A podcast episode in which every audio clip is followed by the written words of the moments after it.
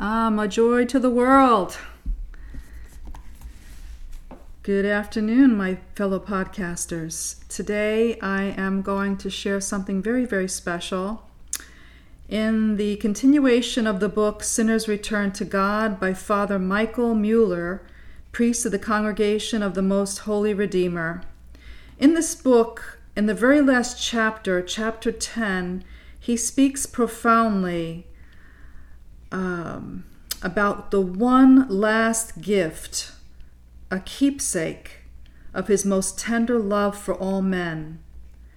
And do you know what that is? In his own words, he wrote, His own most pure Virgin Mary. So, this author is trying with all his might before he ends this beautiful book to lure you closer to our Holy Mother. And I say that in a loving way. Um, I think it's a beautiful way to, you know, finish a book on such a high note, having to do with Mary. And then he goes on to say, Only God alone knows the inmost yearning of the human heart. And I don't think most of us have the time to sit back and reflect upon our own human heart. But maybe through reading this book or just meditating upon what I'm about to share with you, maybe you can personally go to God yourself and ask Him to do that for you, to help you, to go deeper into the yearning that is within your heart. And everyone's yearning is individual and personal and special. So the author goes on to speak of God by all powerful by nature, and his mother Mary, she's all powerful by her prayers. So Mary is powerful by prayer, and God is powerful by nature. And then he goes on to talk about infinite dignity. The dignity of that mother is derived from the dignity of her son. It was Mary who bore him. She nursed him. She saved him in his infancy in the most from the most cruel death, and that was the um, death of the innocents. Let angels, prophets, apostles, martyrs, saints kiss the garment and rejoice in the honor of being servants of the Mother of God. So, yes, I believe that to be true. I believe that once we come to that realization, and that depth of knowledge that we were meant to be servants of God, we will all turn to God's Mother Mary and ask her for that help. Mary was conceived as no other human being ever was conceived, conceived her Son and God in a miraculous manner. Mary was a living miracle, according to this author. She, my brothers and sisters, is worth getting to know better and the law of her being. Her faith in her Son's power never wavered. On page 197, number, if you can, those who through the intercession of Mary have been restored to life. Those that were sick became cured. Those that were held captive were set at liberty.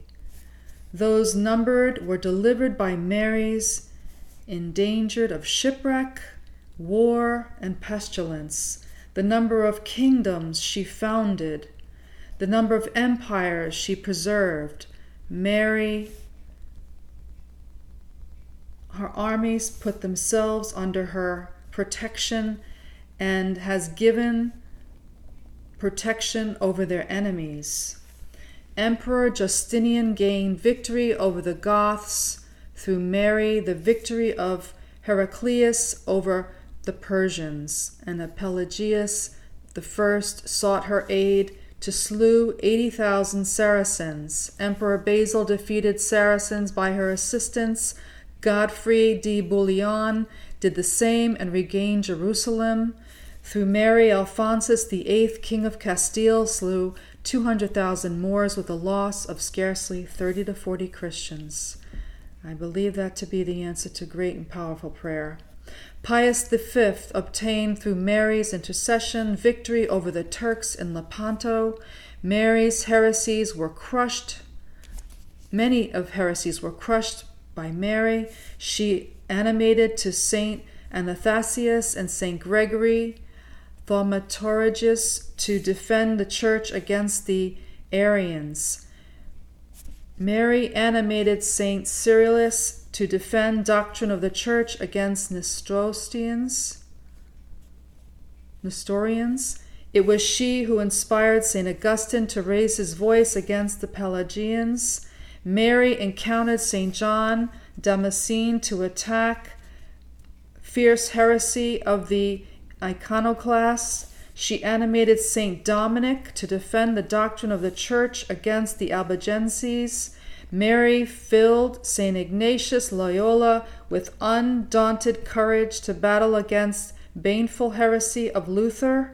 Mary inspired St. Alphonsus de Liguori to take up arms against poisonous serpents of Jansenism and Caliganism. It is she who has inspired so many persons to consecrate themselves to the service of God in the religious and apostolic life. So there you have it. That is just a page or two within the last chapter of this wonderful book, The Sinner's Return to God.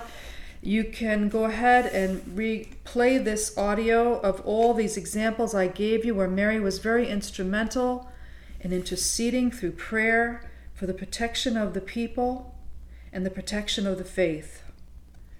So I recommend you doing further research on your own at this point on all those that I've mentioned to you. And you can start with St. Augustine. He is a very, very powerful saint. And you can work your way all the way back, if you will, to Pius V and Godfrey de Bouillon. And try your best to see where Mary fit into the life of all Christians. She has a very powerful place in the hearts of men and women in the Catholic faith. She is revered as holy, and we need to know more about her. And I'm so excited to bring this to you because for the, I can't tell you how many decades I've been desiring to learn more about Mary, and I get to do that with you through this podcast. So I hope this was enjoyable, and I hope that there was something in it that you did not know before that you can walk away with and maybe go a step further in researching Mary.